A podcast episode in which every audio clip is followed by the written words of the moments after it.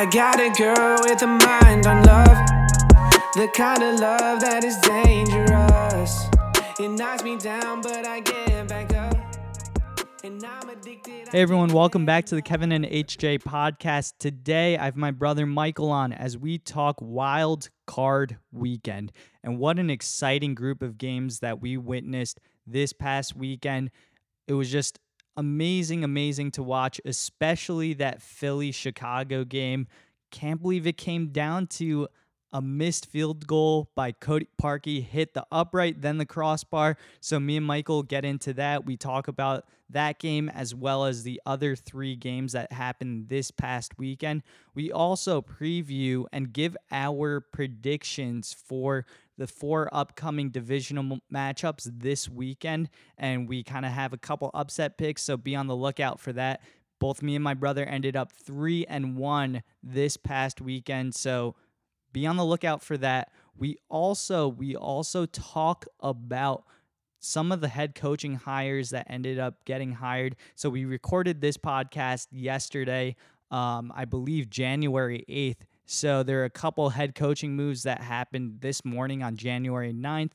We talk about Freddie, uh, talk about all the coaching hires, but we did not mention Freddie Kitchens getting hired by the Browns uh, to lead that team and lead and pair with Baker Mayfield. It seemed like they developed a good relationship throughout the second half of the season, and hopefully they're able to continue to flourish. And then also Vic Fangio got hired this morning by the Broncos, so he'll bring that defensive attitude that he ended up bringing to the Chicago Bears this season. So hopefully that'll translate, especially with Bradley Chubb and Von Miller over there they'll be looking to get back to that really, really impressive um, and hopefully be able to replicate some of the things that the Chicago Bears were able to do this past year with Khalil Mack.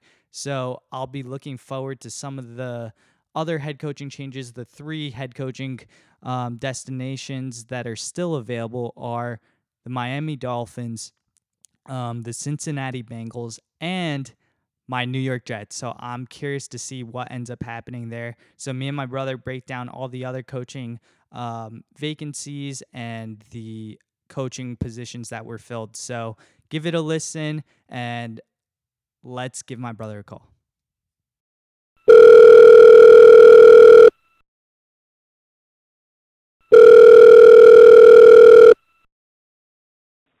Hello. Hey Mike, how was your weekend with that crazy, crazy weekend of wild card games. Um, how'd you enjoy your weekend, Mike?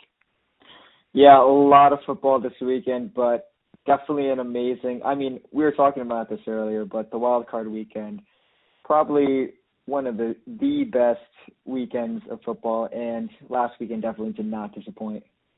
It definitely did not, and we're I mean we're texting throughout the weekend talking about each matchup, all the games, and I mean we're texting furiously back and forth during that Eagles Chicago Bears game.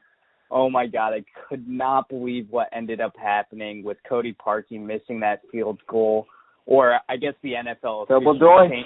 Yep, the NFL officially changed it to it being blocked. Um, I mean, it was barely tipped at the line of scrimmage. But it was just a crazy, crazy game, um, especially with the double doink. Uh, I mean, that's probably how that game's going to be remembered, right, Mike? I think so. I mean, that was the sort of highlight of the game, uh, and and just the fact that Cody Parkey, you know, he had that one game against the uh, Lions where he hit the cross bar or the upright four times. And yeah, I believe it was four times and just to have it happen here, it, it's just it's almost a surreal moment. Yeah, and I, I just couldn't believe that, you know, as soon as NBC started pu- putting that stat right under Cody Parkey's name as he was warming up, getting ready to come onto the field, where it said he missed 10 total field goals throughout this year uh, with field goals and extra point attempts with 10 total being missed, I just kind of got this eerie feeling in my stomach that he was not in for a smooth ride. And he ended up actually putting that first one through before uh, Pederson called that timeout. And then Pederson called the timeout to ice him, and then it kind of set the stage for this this kick to happen. And I just couldn't because the camera angle looked a little weird when they were shooting um showing the replays where I mm-hmm. couldn't tell what ended up actually happening. And then I realized the ball ended up hitting that upright first and then hit the crossbar and then came down back to kind of show that it missed the field goal. I just couldn't believe that it actually happened in that way. Yeah, I mean that was uh I mean the Bears Eagles game, I think that was a highlight of Have you ever seen that, anything like that? I couldn't I I couldn't even believe that. Yeah, I I've definitely never seen anything like that. And the fact that this is coming from Cody Parkey, who had a problem with it throughout the season, it, it, it's just surreal. And one, of, I mean, yeah, I, I couldn't believe we couldn't get a good camera angle, maybe of the side. Like every sort of replay didn't have a clean cut from the side of the double doink. I mean, the best angle I saw was it hit the upright, it hit the um, you know, the lower crossbar area, and then it sort of just bounced out. Right. And I I mean, I couldn't tell if it had gone through or it hadn't gone through yet. So it was kind of imperative to see if they could get that right camera angle or not. But preceding that missed field goal, because I think all the talk is going to be about that missed field goal. How did Parkey mm-hmm. miss it? It was only 43 yards. That's something that should be pretty automatic for a lot of field goal kickers. Rex Ryan even came out and he I think he was on one of those ESPN talking shows and said that a field goal kicker only has one job to do, our old coach of the Jets. And I mean, I feel a little bit bad for Parkey in that obviously he kept his team in the game with kicking three field goals previously, but a 43 yarder was pretty manageable for an NFL kicker. They're usually expected to make kicks like that and even though it was a tough pressure pack situation, that's what most kickers get to uh, are paid for to make those pressure packed situation kicks.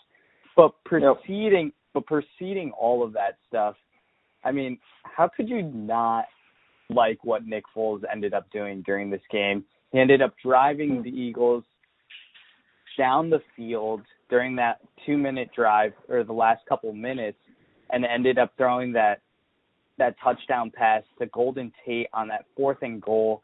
And it was just yep. an unbelievable drive that Foles was able to create. And there's this narrative and storyline now that over these past two postseasons that Nick Foles has something special going on with this Eagles team. Yeah, I mean, Big Dick Nick he just he showed up. He showed up again. I mean, this is his time. He, he always comes to play. I mean, I mean, last year we saw it in the playoffs, and right now we're seeing it too. Like he had to win three really hard must-win games to even get the team in the playoffs, like to beat the Rams, right? And you know, for them to come out away, beat the Bears, um, you know, in, in Soldier Field, like it's pretty spectacular what Nick Foles has been able to do. And if you just see like the demeanor of the guy throughout the game, it's just like complete calmness, right? It's it's pretty incredible how calm he is in these situations. Even in that, you know, the fourth and t- like the the touchdown with Golden Tate, right? I strangely felt like a sense of calm, right? Like I'm like this guy is playing with house money, right? He even if uh, you, you sort of just believe that Nick Foles would get something done at that moment. It just makes you sort of believe in miracles at this point. Yeah, I totally agree with that, and it's just made me. It, it's just like a Hollywood story on in in terms of the way this guy was a backup quarterback on this team. Carson Wentz is a star young quarterback, and how Foles has seamlessly taken this team almost to greater heights. And it's pretty crazy that Foles has been able to do this now for the second year um, in the postseason. and I'm pretty shocked that he was able to play this well, especially against this Bears defense. And I think the Bears defense played pretty decently. Pretty well. They picked, they picked off Foles twice. They stopped the run game of the of the Eagles, and it was all pretty reliant on what Foles could do uh driving this team. I mean, the Eagles only scored 16 points. It's not like they they had a ton of points against this against this Bears defense or anything like that. But some, mm. but I thought what was, if you look at the numbers in terms of how many times Foles got sacked, he only got sacked once. Khalil yep. Mack didn't. While he did put a couple pressures on him, he didn't have Pretty, that. Yeah, neutralized. Right, he didn't have that unbelievable impact that we saw earlier in the year, especially like during that first game of the year against the Packers. Mm-hmm. He didn't have that impact that you would hope to see from one of the probably best three defenders in the in the league. So I think that was a little bit left to be I don't know. I think something that I think Chicago was hoping for a little bit more. But I mean, there's not much you can really say about Nick Foles is, except for man, can he do it against the Saints next week?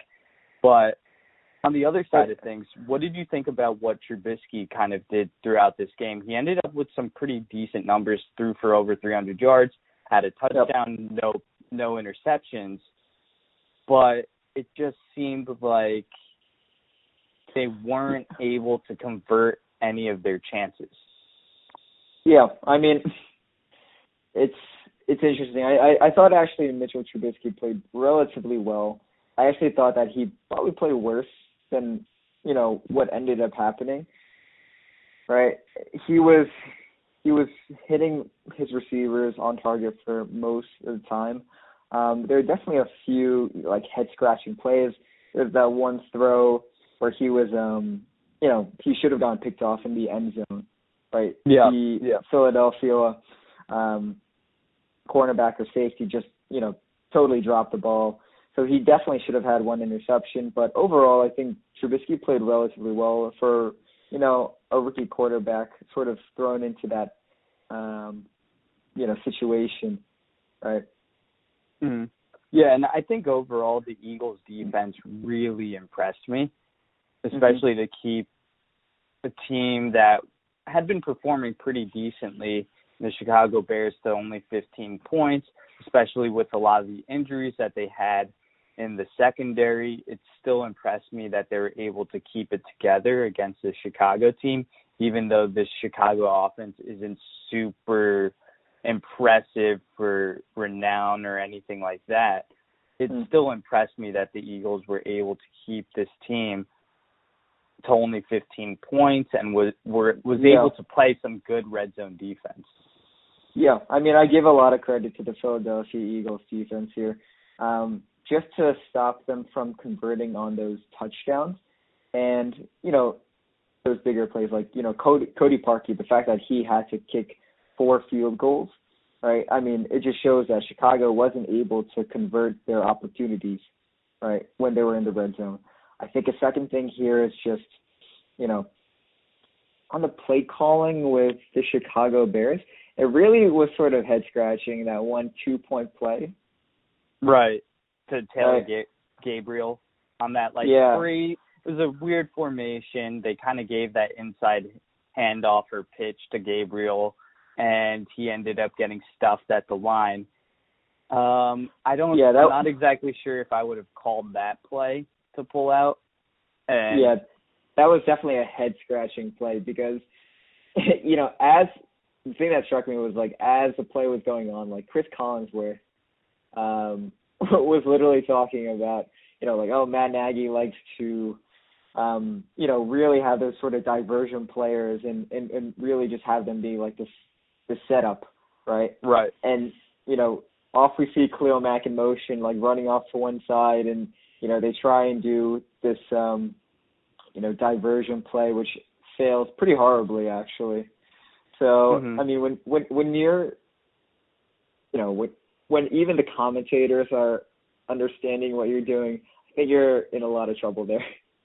Exactly, and I mean, I I think Nagy Nagy's maybe not necessarily all of his play calling, but I think his game management, his clock management, also frustrated me a little bit as well. Kind kind of mm-hmm. towards the end of the game when Philly was driving and they were first and goal, and he didn't end up calling timeouts because he needed to preserve time, honestly, because mm-hmm. it looked like the Eagles were on the doorstep with about two yards to go with second I think it was second down, he could have called the timeout. He decides yep. just to let the clock run instead and the Eagles end up going for it on fourth down, obviously scoring on fourth down. And then Chicago only had 40 seconds or so, 50 seconds or so yeah, like 50 left seconds. In the, right, left in the and game to kind of drive down the field. And that kind of got nullified with Tarik Cohen's good return. But at the same time, it would have been nice to have the extra 30 or so seconds instead of, you know, the one timeout in in that in that sequence because I think Trubisky has been in that situation long enough now that he understands that he can get his team into field goal position in an, in a minute and a half. But I mean, all of that is kind of moot because Parkey missed the kick, all that type of stuff. He ended up making a beautiful throw on that drive to set up that kick. Mm-hmm. And I guess it kind of comes full circle where where we're talking about all these points, but ultimately if Parkey makes that kick, we're not even really talking about Nick Foles, this huge narrative about whether or not he can kind of carry the Eagles further and basically be talking about what a good great job Nagy did did and what the Bears did to that Philadelphia offense. Yeah, yeah. I mean, and not to talk about implications from this game here, but I mean, what what do the Eagles do with Nick Foles at this point and Carson Wentz? Right. I think that we're starting to get in that sort of territory where, uh, I mean, you know, Carson Wentz has been a little bit injury prone. Nick Foles has shown that he it's it's really not a fluke. So I think that we're starting to get in that territory where, you know, do the Eagles potentially look for some trade offers for Carson Wentz? I mean, I think that's a really interesting conversation to have. I'm so like pretend the Jets didn't have a quarterback and we didn't have Darnold or whatever. What would you what would you realistically trade for Carson Wentz if you're a quarterback needy team um, and the Eagles decide to keep Foles? Probably two first rounders, depending, but depends on where those first round picks sort of fall out. If I'm gonna get like a top, if I think I'm getting like two like top fives, top seven picks, um, you know, I'd probably hold on to the picks, but I would probably give two first rounders. Carson For and if you if you're the Eagles, would you do that if you're in that in that position? I mean, I I think I could probably ask for more. Um, some team will probably pay me more than two first rounders, in my opinion. But I mean, I I'd seriously consider that to be honest. Yeah, and I think as the longer this keeps going on, let's say let's say Foles ends up beating the Saints this weekend and then kind of bleeds them to the NFC Championship game, and you know, God forbid Foles ends up winning the Super Bowl again for the second consecutive year. It just seems like that would be really, really tough to let go of a of a player like that. Especially because Wentz, while this year he had a pretty decent year, but the team was I think six and seven or so, right? Six and seven when he ended up leaving or getting hurt. So it's yep. not like they had an amazing record compared compared to last year where Wentz was on fire and ended up leaving the Eagles with the number one seed in the NFC. Yep. This year, while he had pretty decent stats, the team itself was mediocre, and maybe you can't pin all of that on Wentz. But no, I don't think you can. Right, right. But I I mean, they had a lot of injury problems in the secondary. Their running backs Yep. were all hurt, things like that. But the fact that Foles has been able to lead this team in the way that eh, the way and the manner that he has been able to lead them, I think is going to start drawing a ton of questions if Foles is able to even beat the Saints this weekend. So we'll get into the preview of that uh, later in the podcast. Mhm. But what I did want to transition to um, is talk about some of the other games that happened this weekend because I mean the Eagles Bears game was just incredible in terms of drama, things like that. But I did want to talk about the other three games that ended up happening. The Ravens and Chargers game I thought was there was a uh, a late flurry in there at the end of the game for the Ravens as Lamar Jackson tried to lead the Ravens back and they did have the ball and had the opportunity with about 40 seconds left to kind of score a touchdown and and win the game. They weren't able to do it and they're down 23 to 3 with like 7 minutes left in the game. Yep. And at, at, up until that point the Ravens had not produced anything offensively and the struggles were bad for the Ravens. It I mean the home crowd was booing them um, booing Lamar Jackson every time he got sacked. Got sacked a total of seven times, I believe. Turned the Mhm. ball over a couple of times. So, what were I mean, what were your thoughts while you were watching this game unfold, especially with the way Lamar Jackson looked? Yeah, I mean, we talk about this all the time, and this is why I sort of give a lot of emphasis to that sort of playoff and you know veteran experience. And you know, a lot of times with rookies, they're just going to be nervous, right? They're going to be more fumble prone, like you know, just maybe even try and do a little bit too much, right? And we constantly saw Lamar Jackson holding onto the ball for too long. Maybe he was looking for that perfect throw or trying to like create magic out of nothing when it wasn't there. But he held onto the ball too much, got sacked seven times, right? And you know, for that first half, really just did not look good. Um, the play, Probably the, the play first call, three first three and a half quarters, he didn't look good at all. Yeah. yeah, yeah, and and there were some real questions whether Joe Flacco was going to get put back in. Yeah, they're We saw him- talking about that all the time in the telecast about is Flacco coming back in, and what's happening. Um, and I was, I mean, what were your thoughts on whether or not Flacco should have came in earlier or not? Yeah, we texted about this. I mean, Romo was saying in the in the broadcast that he should come in. Um, you know, you were saying that he should come in. You know, I was sort of leaning on that side that you know Flacco at this point should come in because Lamar Jackson just hasn't been able to do it. But um, I mean, Harbaugh eventually ended up just sticking with Lamar Jackson. Probably didn't want to hurt his confidence for the future, is what I'm Mhm. thinking here, right? because that would have that definitely would have been a huge blow to this guy's confidence and his ego. At least he could hold his head up high in the fact that he did play relatively well, um, at least for that last quarter, right? Right. But but overall, right? I mean, it's it's really interesting what the Chargers did, where they I think they basically add had like three safeties playing, right? Right. And there was that stat, um, I think that was being reported all throughout sports radio, on ESPN, um, things like that, post post game where ninety eight percent of their the defensive stat, snaps for the Chargers, there were seven DBs on the field. So Right. I think it was three safeties and four cornerbacks that were on the field for the Chargers. I think a little bit had to do with some of the injury problems that they had with Denzel Perryman being out, uh, one of their linebackers, um, due to an injury, and that kind of caused them to go this way and play seven DBs. But I think that had been a really interesting wrinkle in their defensive philosophy. And I think I read a stat in comparison to the NFL average of, I think they were of Like having Two or three percent. I think it was two or three percent of defensive snaps. So it was pretty.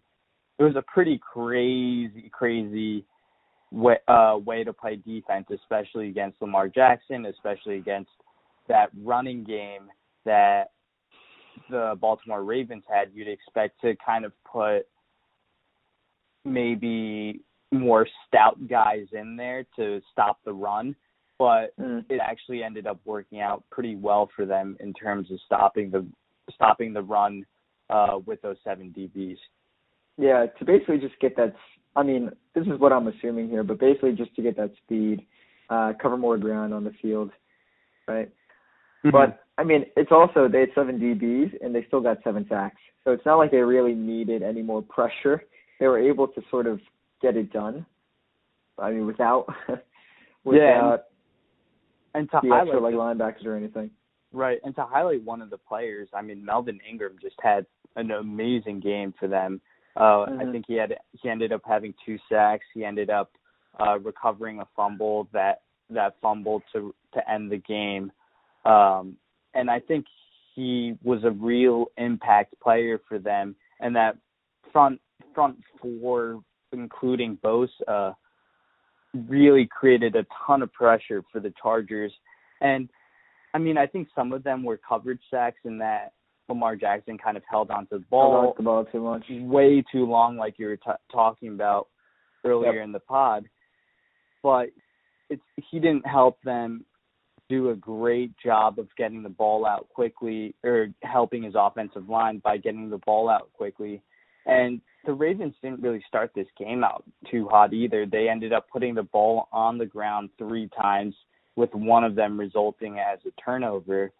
So that wasn't a great start. Within, I think it was in the first five minutes or so, there were three fumbles uh, by the Ravens. So it kind of had that feeling and that, I guess, momentum to that ga- to the game where it was just if you're a Ravens fan or from the Ravens perspective, it just felt like, oh man, it's going to be one of those games where we're going to have to deal with a ton of adversity.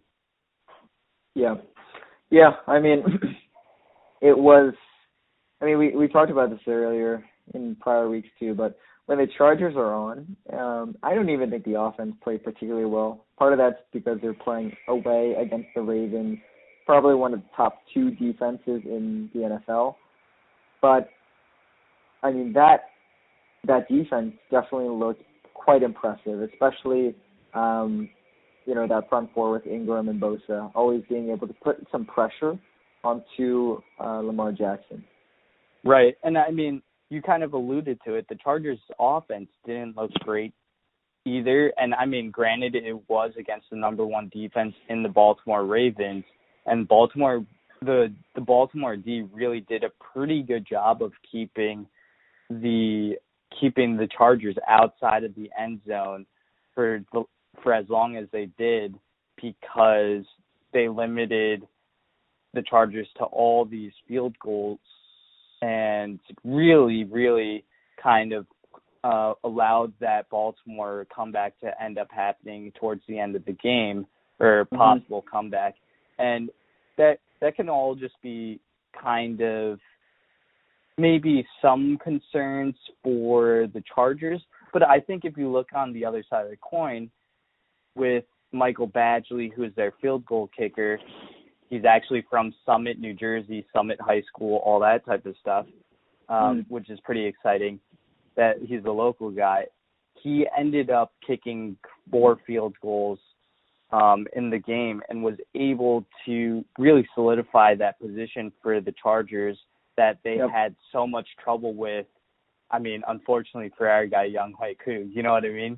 Like, Yep, yep, yep. like Yeah. he's he's really been able to solidify that position, so they Hit know a that 53 they yarder too. right they know that that they can rely on him when it gets into these pressure moments, especially against New England next weekend. Yeah. I mean, we'll we'll definitely preview this next. Um, but I mean, the Chargers playing New England. That's that's a that's a pretty great matchup for the Chargers, in my opinion. But we'll get to that in shortly. Yep. And then I also wanted to get to that Saturday night game, the Cowboys versus Seattle. Um, Mike, just quick general thoughts on what you thought about this game. Um, I mean, I there's a couple storylines coming out of this game that kind of jumped to mind for me.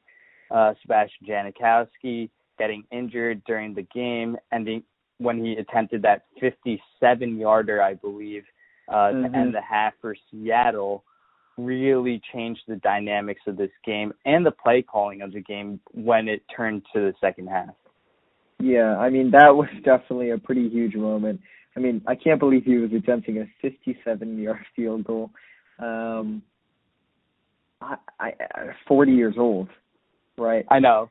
Yeah, I mean he has a leg for it. He's known to have a a really strong leg, but the fact that he's you know got injured because he tried overstrided or ended up over I don't know trying to kick this ball way too hard makes it pretty hilarious. Like, yeah, makes it seem like all right. He probably should retire at this point. Maybe, just maybe.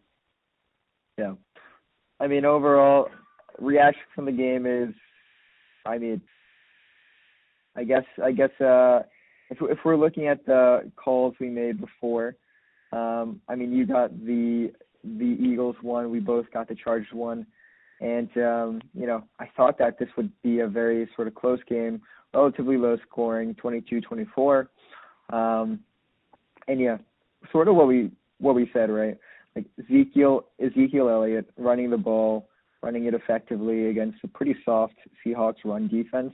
And that's sort of the game plan that Garrett went with, right?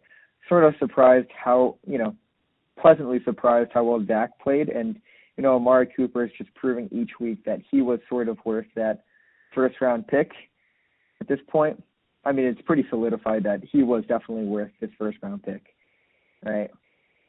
But you know, Ezekiel Elliott really relying on that run game um, was why the Dallas Cowboys won this week. Yeah, and I think Zeke looked extremely well against that Seahawks defense. Um, it was pretty expected that he was going to get the ball a ton um, in this matchup, and I think Dak really impressed me in this game.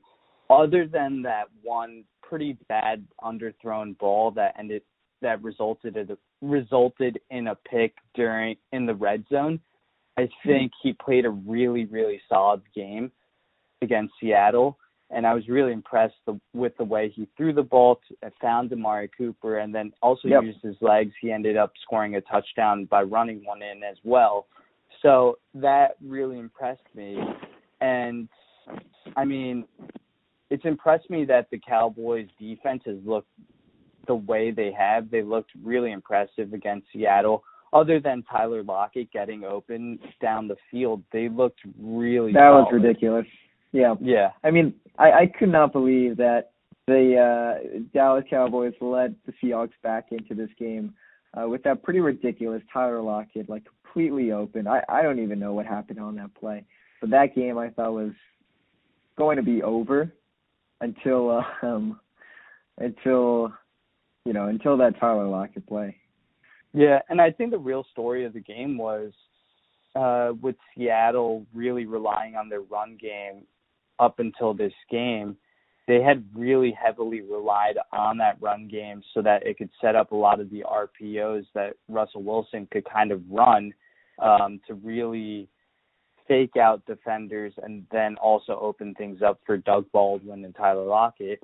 And if you look at the rushing stats for Seattle, all their running backs combined for 24 carries for 73 yards. Um, and this was a team that was averaging somewhere close to 150 yards or so um, throughout this stretch run of when they when they were becoming this number one rushing uh, team, and that really I think was a primary concern for for the Cowboys in being able to stop the run, so that it was kind of in Russell's hands and seeing whether or not he could take advantage on the outside and ultimately they weren't able to do that. Kind of made it interesting towards the end of the game. Uh, kind yep. of went for went for two points. Michael Dickson wasn't unfortunately wasn't able to kind of come up with a better onside kick at the end of the game. I thought was was kind of unfortunate. I don't know what you kind of what you call that onside kick when he drop kicked it. the way he Yeah. did. Yeah, it almost seemed like he mistimed his kick. I I don't know if he actually. Yeah, Yeah, I mean that don't- was one of the worst exactly onside kicks I've seen. Yeah, I'm not exactly sure what he was trying to do. Like, don't you think? I don't know. I just feel like you kind of have to hit that a little bit softer to be able. Or lower, do yeah. that. Yeah, I'm not exactly sure. Or don't you think you kind of just do one of those things where you you just rip it into one of the guys and see if it takes a huge ricochet or bounce off one of the players and Yep. then hope for hope for a crazy bounce or something like that. But it kind of seemed like he I don't know what he was thinking in trying to make that kick where he floated it up like that about 30 yards or so. Yeah, I'm not sure anyone sort of knew. I mean, immediately you saw Pete Carroll's face. Um, Yeah. So to sort of discuss that that's how the season was going to end, and it being literally a zero chance um, that they get an opportunity. Yeah, and I mean, I think that key, the key play was not being able to stop Prescott on that third and 14 when they were driving, and Prescott ended up making a huge run toward in the middle of the field to Good convert touchdown. that third and 14, preceding that touchdown that put um, Mm. Dallas up by 10 points. And if they were able, able to stop them there, I would have been pretty confident in Russell Wilson leading uh, the Seahawks on that two minute drill and scoring a go ahead touchdown. But I think that that was ultimately the demise of of um, the Seahawks. Yeah, I mean it, it was definitely a great game. Overall, Dak was. I mean, if Dak plays like this, Zeke plays like this, and the defense continues to play at that high level, it's not inconceivable. You know, looking forward a little bit, that the Dallas Cowboys could make you know continue their run. Yeah, it really isn't inconceivable. Um, we'll talk about that more in the previews. Maybe I have an upset prediction in that game as well. Uh, we'll see about that. But or maybe you can convince me out of that um, way of thinking. But I think that I mean all these underdogs. I think if you look at Wild Card Weekend, it kind of shows the depth and the strength of Mm. of the NFL itself this year in terms of there not being a clear cut favorite because during this wild card weekend, um, if you looked at all the lines, all four underdogs ended up covering the lines, um, Yep. and then three of the underdogs ended ended up winning outright. So it's not like it's not like there is a ton of there there's a clear cut favorite in any of these matchups and even if there is according to Vegas and things like that on the field it's a lot closer than it actually um than maybe Vegas is saying it is. Yeah, I mean, I I I, I totally agree that yeah, it was a, a weekend for the under underdogs here, and um, you know, relatively good weekend for us to call to go three and one. Yeah, I know both call. of us both of us went 3 and 1 with you ended up taking a loss because of Cody Parkey basically. Um and then for me I ended up losing uh because I ended up choosing Seattle over the Cowboys. But getting to our last game of the weekend, I think this is probably the most the most boring game and the Colts look completely dominant in this uh matchup against Houston um Yep. in that first matchup of the of the Saturday games where Indianapolis jumped out to a 21 zip lead at halftime and Houston wasn't able to get anything going offensively which and which pretty which surprised me a little bit in that they weren't able to establish anything.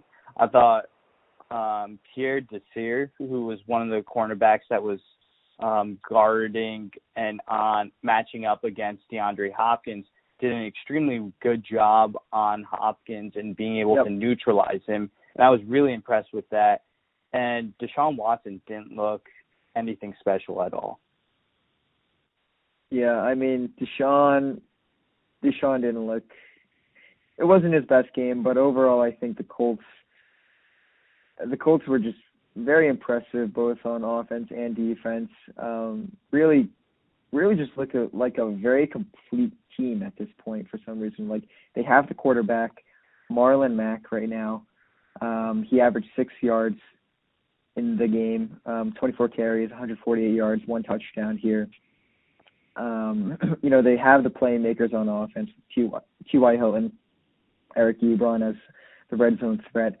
Um, and finally, on defense, you know, Darius Leonard, he is everywhere on that field. He is he covers so much ground. He's one of the fastest linebackers I think I've seen, right? And you know, secondary played relatively well. Overall, the fact that Texans couldn't get any pressure on Andrew Luck, zero sacks, right? That's you know, I it's I, I keep looking forward and when I think about it, like Kansas City, I believe leads the league in, in sacks correct? Correct. Yeah, I think they do. That's going to definitely be an interesting matchup. The offensive line of the Colts and the uh, the defensive line for um, the Chiefs here. But I mean, when you have Jadeveon Clowney and and uh, J.J. Watt, I to get zero sacks and and I it didn't look like Andrew Luck was relatively rushed whatsoever. I mean, I think that's sort of the key difference here in the game, the lines, right? And and Desha- Deshaun Watson, you know, three sacks, but definitely definitely under a lot of duress.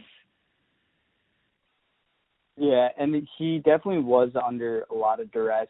And I mean, going back to what you were saying about Andrew Luck and the protection of that offensive line, um, you talk about Quenton Nelson, Glowinski, that Ryan Kelly, the center um, Castonzo, they're all able to really do a great job of protecting Luck this year, and and there's been a a huge highlight in this unit between um, what they showed last year and then mm-hmm. the change as to what they've shown this year and how you know Nelson's really added to this group and I think it's a combination of a lot of things like we talked about in our preview of this game last week, where Luck is getting rid of the ball a lot quicker in this offense under Frank Reich. And then he's also been able to get the protection that he's wanted all of his career. I think they've only given up 18 sacks throughout the whole year um, this year, which is an incredible stat.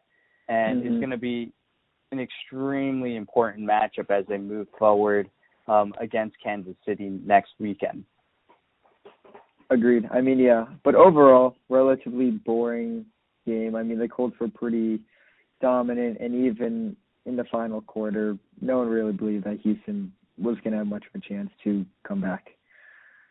I totally agree, and it, it ultimately was a pretty boring game. I think one thing to highlight is towards the end of that first half, and the Colts were up 21 zip. They were driving, and they kind of botched some of the uh, the management, the time management.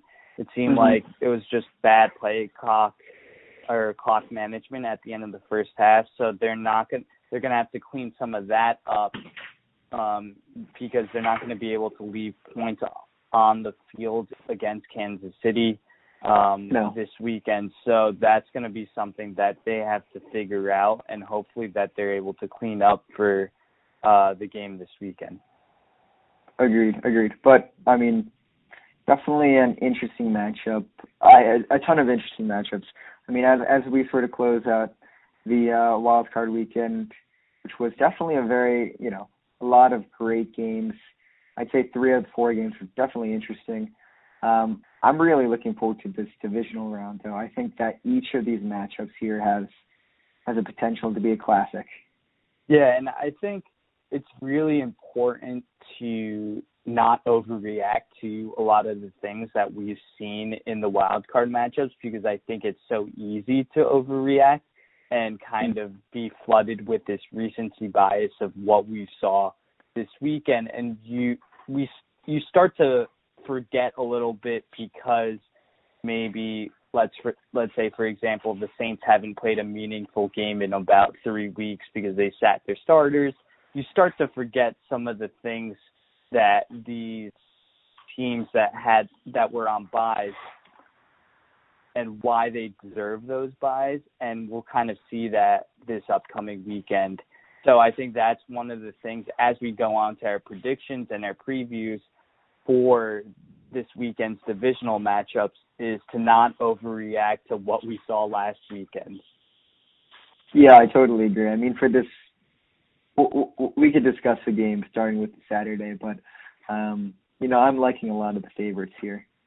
Yeah, so why don't we go to that first game, um, talking about the Colts um, against the Chiefs, and it's going to be at Arrowhead Stadium. The Chiefs are five and a half point favorites as of now. What are your thoughts about this game? Preview some, give us some preview, or give us some thoughts on what you think of Andrew Luck and how they're going to look against this struggling KC defense, and what you think Pat Mahomes can kind of do in his first playoff game. Yeah, I mean, there's a lot of reasons to like the Colts here, and I, I mean, for some reason, I, I just can't go with the Colts. But here's why I do like them, right?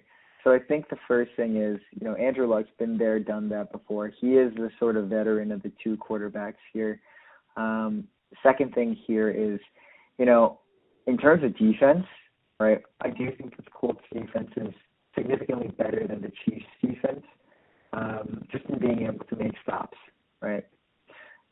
I think, you know, th- third and last point is I really just think that the Colts offense will be able to hang around with the Chiefs, right? I, I think that the Chiefs defense just isn't very good. Like their their pass defense and, and honestly run defense are pretty historically bad. So I, I do think that even though the, the Colts are going to be playing away, they will be able to somewhat keep up. But even with all those sort of reasons um, to like the Colts, I think I'm to still go with the Chiefs here. I, I like the home crowd. I don't know if I believe in Andy Reid, but I mean, what he's been able to do with Patrick Mahomes has been extremely impressive. So I, I, you know, this game has the highest over under of 57 um, compared to the other three games, um, you know, by a whole touchdown about. So I, I think it's going to be a very high scoring game. I just think that Patrick Mahomes um, is able to basically outscore the Colts, uh, maybe like, you know, 35 to who knows, like 31 something. Yeah, I mean, for me, I think I'm going with the upset pick. I think I'm taking the Colts in this game. Interesting. Um, yeah, and I think for all the outline or out, all the reasons that you outlined, I think that's why I'm taking the Colts. That key matchup that we outlined before between that the Colts offensive line and then the pass rush of the Chiefs, um, who ended up leading the or being tied for the league leaders in sacks. I think that's going to be the key matchup if the Colts are able to call a game plan that gets the ball out of Andrew Luck's hands very quickly, also utilize the run game with Marlon Mack, uh, and be able to continue to run the ball because that's where the Chiefs have struggled in terms of their run defense, and then have have Luck utilize that play action fake and be able to go over the top to T.Y. Hilton, to Dontrelle Inman, and be able to utilize some of those play action plays and calls, then I think the Colts are really going to be able to take advantage of that. And I'm really looking forward to seeing what Frank Reich does in terms of play calling because I think there's a lot of different ways that he can go, whether it be slow it down, kind of go go go to a grind and kind of see if they can kind of play a ball possession game and and keep the ball out of Patrick Mahomes' hands and keep him on the sideline. So I wouldn't be surprised with that method if that's where Frank Reich decides to go and be very methodical with limiting possessions for the Chiefs. So I would not be surprised about that. But I still think it's going to be a pretty high scoring game, but I'm going with the Colts in this one. Interesting. Yeah, so I mean, I, I just think that the you know Mahomes I think they're just going to be able to convert touchdowns, right? And that sort of game plan works when it's a relatively tight game. But if the Colts aren't able to convert, right, it's going to be tough to keep relying on that run game, and they're going to, you know, sort of force Andrew Luck to pass, right? Yeah, Which, and sorry about that. Go ahead. I was just gonna say, it, it's it's. I mean, I think Andrew Luck will be able to pass. I just think that Mahomes. Um, I mean, it's not like I, I really don't think that George, uh, what's called, uh, Marlon Mack is that much of a better running back than someone like Damien Williams. You know, Damien Williams is averaging 5.1 yards, um, or I believe 4.7. Yeah, he's averaging, you know, a high amount of yards per carry, probably in line with someone like Marlon Mack. So it's it's not like the running game is any more effective for the for the Colts than the Chiefs for me, right? I just I just think that Chiefs at home, you, you finally have the one seed. I mean, honestly, probably a, a little bit more talented team, especially in offense with the amount of weapons you have, the amount of athletic weapons you have. Um, I, I just think it's going to be a high scoring game, and and Mahomes and that offense hopefully can can keep it humming. Yeah, I mean, I think the one stat that kind of that I was kind of gleaning over as I was analyzing this matchup was the third down stat for the Colts in terms of them being number one in the league um, in converting third downs. Uh, Mm. And I think that's going to be definitely a key stat. And if they're able to uphold that stat, then I think they will be against the Yeah. Chiefs defense here.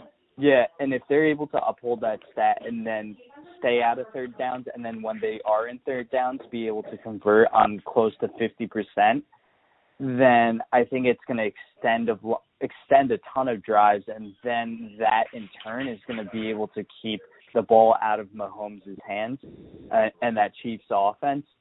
So that's going to be a huge key to the game. I I feel like, and if they're able to do that, then I'm rolling with Indy, and Mm. we'll see what happens because I think a lot of the experts are going are kind of finding a lot of these reasons to like the Colts, but and they're going to really choose the Chiefs at the end of the day.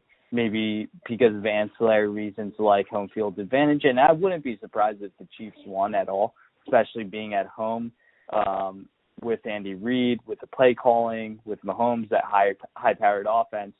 I just feel like the Colts have something special right now going on, especially with them being on this kind of hot streak and losing only one game in their past 12 games or so.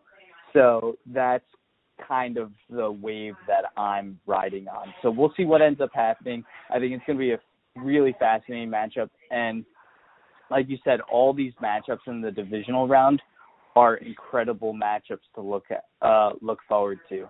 So moving on to the next game, to the night game on Saturday, the Cowboys versus Rams. The Rams are favored by seven at home. What are your general thoughts on on this game?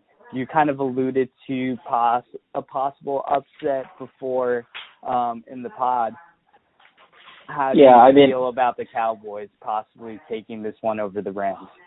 Yeah, I mean, I want to choose some upsets, and honestly, I, I- I'm really looking hard at this Colts Chiefs game again. Potentially picking the Colts here. Let's. So Oh, we'll, we'll get back to that at the end. okay. Um, but I mean, for me here, I I still like the Rams, even though it's going to be in LA. I'm not sure there's going to be that much of a home field um, advantage, but I I mean, it's Sean McVay versus Jason Garrett, right? And you know, I, I I just can't I can't trust Jason Garrett in this kind of situation just yet.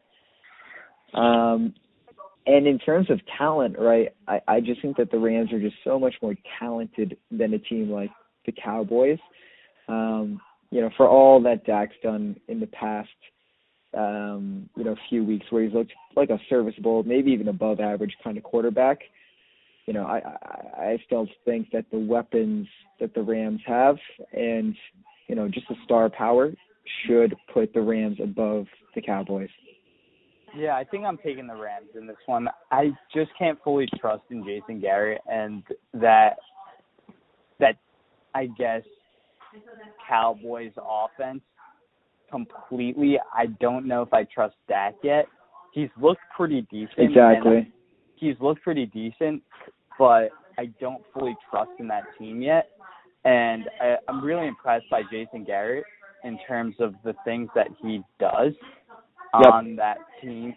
In terms of, I don't know. It just seems like I don't know exactly if I can trust him in big situations. Um, there's some questionable play calls. There's some questionable decisions in terms of game management that I would be concerned with. Also, in terms of what the Rams can do offensively, I think that's something that The Cowboys just can't keep up with. Right. And I mean, the Cowboys are a completely different team compared on the road compared to being at home, even Hmm. though being in LA, it's not like a huge home field advantage or anything like that. Mm. I I'm not exactly sure if the Cowboys just have it at when they're on the road. So I think that's something that I would be a little bit concerned with as well. Um, I think this kind of all rides on the health of Todd Gurley. Gurley's kind of been dealing with some injuries, and he's been out of the lineup, in and out, uh, the past couple of weeks. So I'd be somewhat concerned with that. Yeah, I mean, I'm definitely concerned with Todd Gurley, but I mean, all indications sort of point to the fact that he's going to play. Um, I'm I'm I'm assuming he'll be at like at least 90%, and I think that'll be enough to get it done um, against Cowboys. I I just don't think that the Cowboys will be able to keep up in terms of number of points here. And the defense is good, but like you were alluding to, that's that's sort of at home. Um, Cowboys are three and five away. I just don't think that they're gonna be able to keep up with the Rams here. Yeah, so I mean, I think I think we're both in agreement, and we're ultimately going to take the Rams. But I think it's also another interesting matchup as well because that that Cowboys defense has been very impressive to me, especially that core of linebackers with Leighton Vander Esch and uh, Jaylon Smith. They've looked particularly impressive. It's I'm not exactly sure if they can hold up on the outsides um, especially against Brandin Cooks and Robert Woods. Yeah, and the lines. I mean, the lines for both the Colts and Chiefs, and I'd say the Cowboys and Rams. You know, they seem a little bit high. I think the I think City so, five and a half, five and a half. I I would put that probably around like four and a half, right? And I'd probably put the Cowboys Rams around somewhere like five Mm-hmm. or six even. Yeah, Right. I think it's a little bit high. It, it might come down later in the week, but we'll end up seeing what happens with the lines in that manner. But I'm pretty confident in the Rams in this game. I'd be pretty Yep. surprised if they ended up losing. Same here. Agreed. Agreed. So let's move on to the Sunday games. The Chargers versus the Patriots. I think this is going to be a really, really fascinating matchup. I'm really curious to see which team you end up taking in this matchup. And the Patriots are favored by four, which isn't a lot. And it kind of shows how good the Chargers are on the road. I think they're eight and one this year on the road, including that playoff win last week against the Ravens in Baltimore. So there is a lot of I think there's a lot of questions as to whether or not the Patriots are a normal Patriots team where they they kind of cruise through this round and almost always make it to that AFC championship game. What are your general thoughts on this game and do we have a possible upset brewing in New England? Yeah, so I think we do have a little upset brewing in England, uh, New England. I mean, New England has looked extremely impressive at home. They're eight and zero, right? So for all all the fact that you know Patriots have are on the decline, right? I mean, they're eight and zero at home, so they're still that pretty dominant force uh, when they're playing in Foxborough. But I, I I think that the Chargers are just a much much much more talented team um, than the Patriots here. So that's why I'm going to go with the Chargers to get the upset in Foxborough. Um, I definitely want to keep an eye out on the weather here a little bit, but I, the Chargers, the fact that they were able to play such a complete game against the Ravens, Um, I thought the offense wasn't even playing to its full, you know, potential. I think that Philip Rivers still has that extra level. I think that Melvin Gordon was not playing well. I mean, he put the ball on the ground um, in the touchdown, uh, in my opinion, right? And um, you know, when you have weapons like Keenan Allen, I I, I just don't think that New England secondary could keep up with all the weapons um, at wide receiver that the Chargers have. Mike Williams, um, you know, even a change of pace back like Ekeler. I I think that the Chargers have too many weapons on offense and on defense, right? We know that Tom Brady, you know, is a different sort of quarterback once he gets pressured. And I do think that Bosa, um, Melvin Ingram are going to be able to get a few sacks um, off Brady, which um, which will be interesting. So I, I I actually don't even know if it'll be that close a game in my opinion. That's a fairly interesting assertion because I do have the Pats in this one actually pulling it out and winning at home and it pains me as a Jets fan to be able to say that. But you kind of alluded to the home field advantage. Um, are we kind of overestimating this Patriots decline?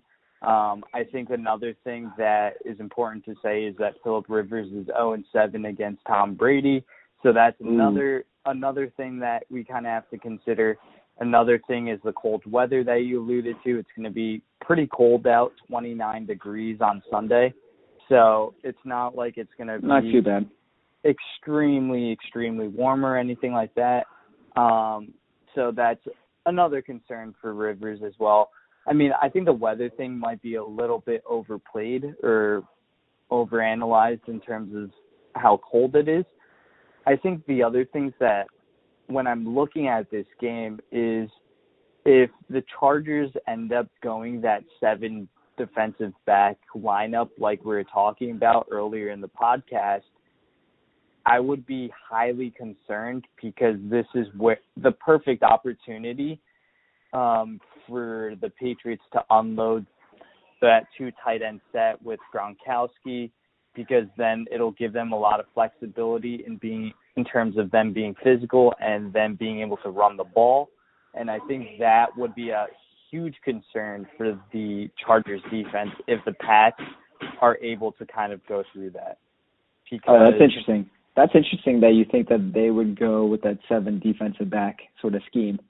Yeah, I thought that was a one-time thing with uh, yeah, the Ravens. Maybe it, maybe it is a one-time thing, but some of the I know some of the injuries that they're struggling with in terms of their linebacking corps, I think that might be a possible concern. So I'm sure it is a one time thing, but if they do go into any of that type of personnel, then I think the Patriots would be able to take advantage of that. And I think that could really swing towards the Pats advantage and I I I'm not exactly sure if I'm if I'm taking if I'm if ultimately if it comes down to Tom Brady or Philip Rivers and all although Philip Rivers is a Hall of Fame caliber quarterback, I'm taking Brady every time, even though he might be a little bit diminished or declined. Mm. I mean, that is definitely interesting. I mean, the pa- the Patriots. I mean, they lost to the Dolphins. They lost to the Steelers. Their pa- their last four games, you know, lost to the Dolphins, lost to the Steelers, only able to put 10 points up on the Steelers. You know, they beat the Bills, they beat the Jets, two pretty, you know, bottom feeder teams. Sorry, Jets. But, you know, even against the Vikings, only putting up 24. It, I, I'm just not convinced with the Patriots' ability to, uh, amazing as it seems, like score a ton of points um, against the Chargers here. So I, I I would be worried that you know once this game gets a little bit out of hand, if it gets out of hand, right? Like what kind of weapons Tom Brady is going to look towards, right? We know Gronk isn't the same. Um, no more Josh Gordon. I mean, Edelman and and is Chris Hogan going to be the person who who kills you? I I don't think so, right? Right. So yeah, yeah. I'm just not sure what kind of weapons Brady has. This is definitely one of the the weakest sort of skill position, um, you know, wide receiver corps and you know, tight ends that Brady has ever had, right? That coupled with you know, some decline in his game. I just think that, you know, the Patriots are not the same team. They're the team that we sort of have been seeing in the regular season. Um, Yeah. And I think that this is a Chargers sort of time. Yeah, and I, I mean, I think I could definitely see that rationale, but I think what I I've been so high on the Chargers Right, throughout this and I whole think- season. I think what I'm defaulting to right now is the Patriots home field advantage ultimately because the games that you did mention where they did struggle, they were on the road. So maybe that has kind of a a factor in in their struggles. So I'm kind of defaulting to that home field advantage and basically Yeah. putting it on Brady and hopefully that they're able to come through and hopefully think- that that secondary is able to come through and shut down some of some of Keenan Allen and I, I'm pretty sure that's what's gonna end up happening where they put their number two guy on Keenan Allen with a safety over the top and they kind of maybe go one on one with Mike Williams and take their Yeah. chances from there. Yeah, I mean, I think I think you're just a little bit of a prisoner, Kev. You, we grew up watching the Patriots win for I don't know, like 15 plus years at this point. I it, it's tough to ever imagine the decline, but I I just I think the Ch- Chargers are a more talented team, even though the Lions have you know four for New England. Well, basically, This is my I'll be, upset for the week. so basically, I'll be rooting for the Chargers and hoping that this pick is wrong for me. But I just kind of see it going the Pats' way in this one. So, yeah. Mike, Yep. last game of the weekend, Eagles versus Saints. The line's at eight for the Saints right now, but I feel like you could kind of throw that out the window, especially with this magic that Nick Foles has with this Eagles team. I mean, logically speaking, you would expect the Saints to kind of cruise. It seems like they're favored in every facet of the game and against the Eagles. But it's there's something unexplainable about this Eagles team that you just can't really put your finger on. So I'm not exactly sure how to preview or pro- prognosticate this matchup at all. Mm, I mean, for me here, so just to give some context to the listeners, like New England is, uh, sorry, the New Orleans is favored by eight over the Eagles. This is the highest line of all four games. Um, I mean, yeah, all sort of logic and all, all everyone sort of believes that this sort of magical run for the Eagles ends this weekend, um, as evidenced by the line. I, I'm in that camp as well. I, I you know, the Eagles have burned me quite a bit uh last week and you know, I I definitely didn't have them as an NFC sort of wild card team. I had the Vikings instead. I I think the the run ends this weekend against the Saints. Uh, I I just I think that I think that the Saints are they're sort of my early pick to sort of make the Super Bowl from the NFC. I would be pretty shocked, to be honest, if the Saints lose to the Eagles, if that's the way the season ends for them. I totally agree with you. I think the Saints ultimately end up winning this game. Maybe not by the eight points uh, that No. Vegas says that they're going to win by. Um, I think that's mean, really high. Yeah, I mean they have a great home field advantage um, in the Superdome, so it wouldn't be surprising if they pushed it to that. But I'm kind of expecting a pretty tight, close game. Um, the one thing that Drew Brees does a really good job of is spreading the ball across every target, and I mean obviously focusing a lot on Alvin Kamara and Michael Thomas. But I think the one encouraging thing about that is the other targets are not huge names at all for New Orleans, and Philly can kind of really focus their attention on those two top guys out of the back, or um, Kamara out of the backfield and and Michael Thomas on the outside, and really just hope that they could kind of take some of the blueprint of what Dallas did against New Orleans a couple in the middle of the season and hopefully do that against um New Orleans offense. And I Hmm. mean I, I'm taking the Saints honestly, but I I'll be rooting for a really close game. I'll be rooting Mm. for the Eagles, honestly, to kind of see where Nick Foles can take this because it's a really cool story, a cool narrative to the NFL. And if Nick Foles is, was to keep on winning, there would be a ton of NFL drama. So I'm rooting for that. Mm. Yeah, I mean, we've already seen this matchup um, earlier in the regular season, right?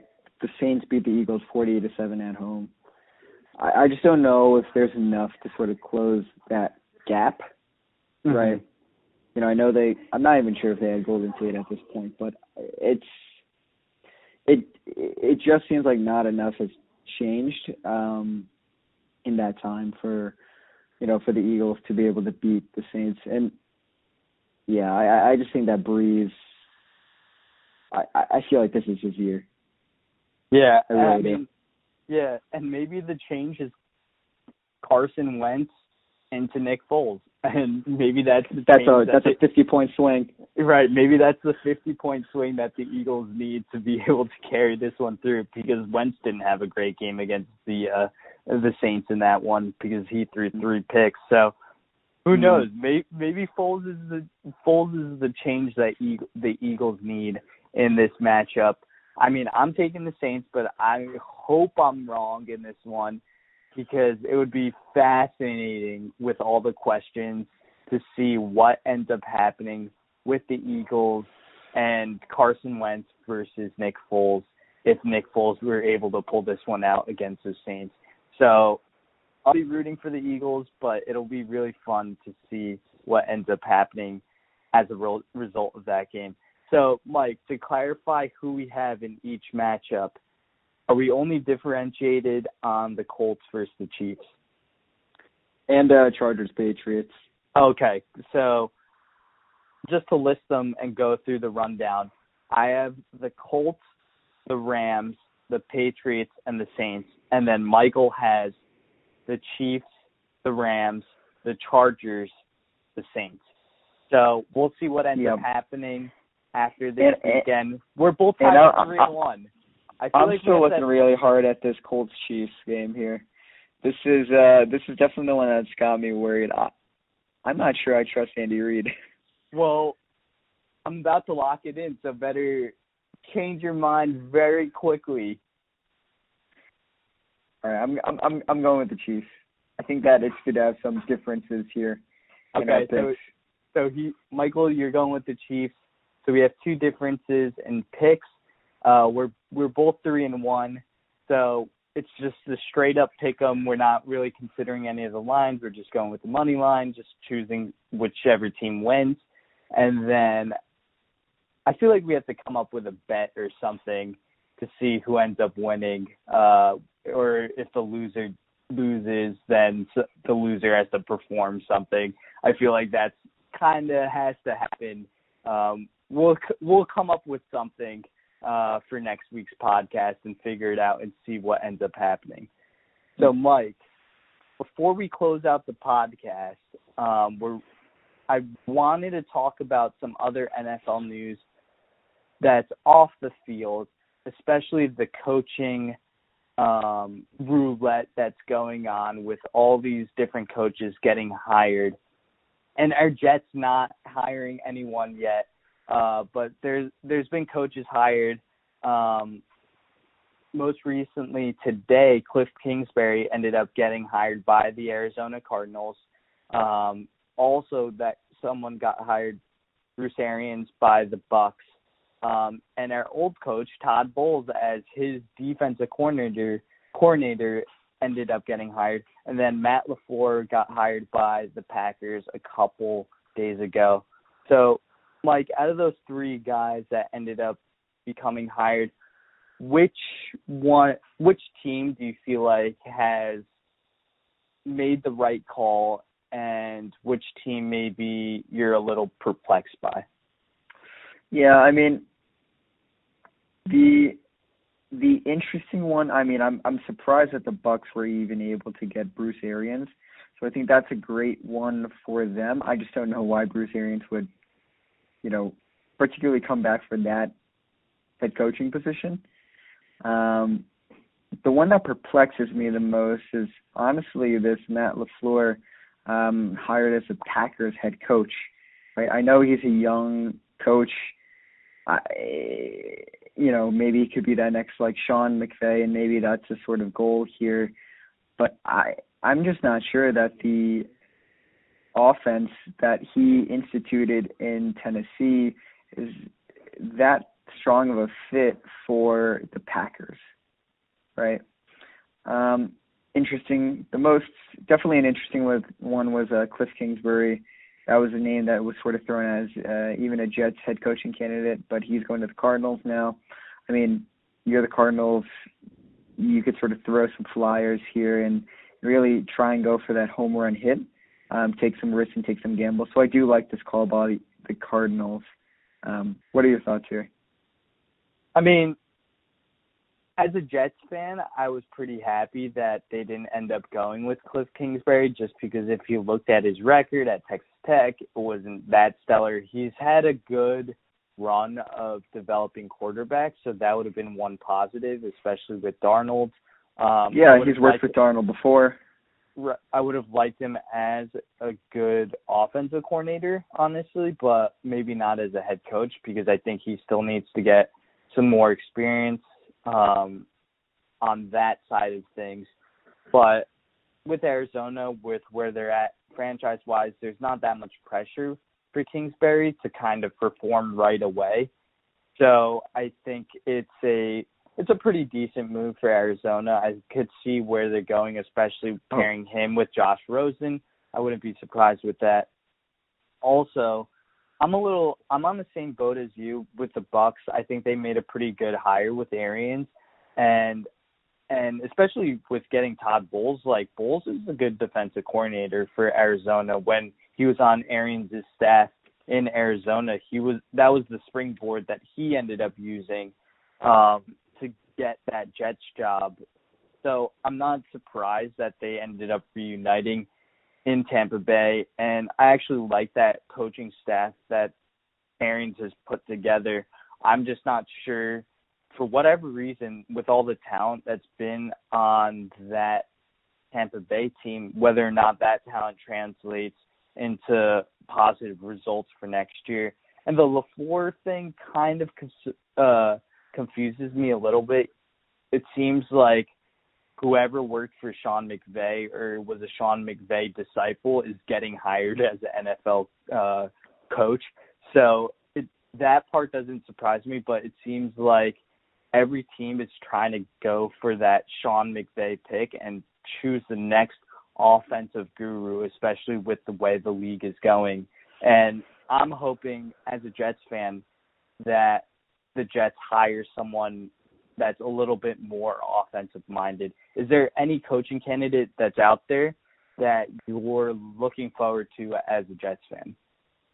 Yeah, yeah. I mean, earlier I misspoke that Cliff Kingsbury had worked with Darnold. That's yeah, that's definitely not true. But overall, um, you know, it seems like the coaching pool is sort of limited, is sort of narrowing down for the Jets, and it's McCarthy, Gase, um, Todd Monken, right? I don't know if you have any other names that are getting thrown here. Yeah, I think there's some other guys that were interviewed, like Jim Caldwell, um, please no, ex Detroit Lions head coach, um, and Indianapolis head coach. Also, I think another name that was getting thrown out there was Kris, Kris Richard. Um, I think he works with the defensive backs. I wouldn't like that just because I want an offensive minded guy. There's been talk about Matt Rhule, Matt Rhule. Who's, the head, who's the head coach of the Baylor Bears um, in college. I don't know if I love that choice either, but it seems like a lot of people are really high on him for whatever reason that he is, especially with turning around programs at Temple and at Baylor. But I just don't. I'm not a huge fan of him. It's not like he's won on that level um, on a consistent consistent basis. So mm. that's a worry for me if I'm a if I'm a Jets fan, being able to give all that power to um, a college coach that's been fairly mediocre, to be honest. Um, yep. But I mean, he's done some high level good things in terms of turning programs around. So I could see the appeal there, but I kind of like if all the candidates that have been interviewed that have been confirmed to be interviewed, um, and those are our candidates and choices, I'm probably I'm probably gonna go with McCarthy, um, honestly, but that's I mean, I'm not in love with any of these candidates as a Jets fan. Yeah, I'm not. I'm not really in love with any of these candidates either. I like. I like Monken. I think that's definitely an interesting selection here. Um, him just being a very offensive-minded coach, and you know what he was able to do with uh, Tampa Bay. yeah, Fitz magic. So hopefully we get some, you know, some of that Fitz magic in New York. But I, I, I like Todd Todd Monken for that reason. Um, I do think McCarthy is a good, solid choice, but just the way that he left um, Green Bay and sort of the sentiment around him at the end, uh, it just, you know, you don't feel great with that one. Yeah, I think that's kind of the worry. I mean, if you look at his coaching record, his coaching record is pretty stellar. He won a Super Bowl, so he has hit that to hang his hat on but there's a lot to be left. There's a lot left to be desired, especially with the, quarterback talent. Exactly with Aaron Rodgers, so I think that could be a concern. But I'm kind, I'm quite interested to see what the Jets end up deciding to do. It seems like Johnson, who's the CEO of the Jets, is favoring and leaning towards McCarthy. So we'll see in the next couple of days what ends up happening with that head coaching position. Um, but other than that, Mike, I just thank you for coming on, uh, talking about all things NFL, talking about our sad Jets, and hopefully hiring a positive and hopeful candidate that can kind of lead the Jets into a brighter future. And then also breaking down the the amazing playoff games that ended up happening in Wild Card Weekend last weekend, and then also looking forward to the divisional round of playoff games this weekend. So you definitely will know where to find me this weekend as I'll be on the couch watching all the games, analyzing, and hopefully Big Dick Nick makes another showing, another appearance, and uh, we'll have an exciting Sunday night game as well against the Saints.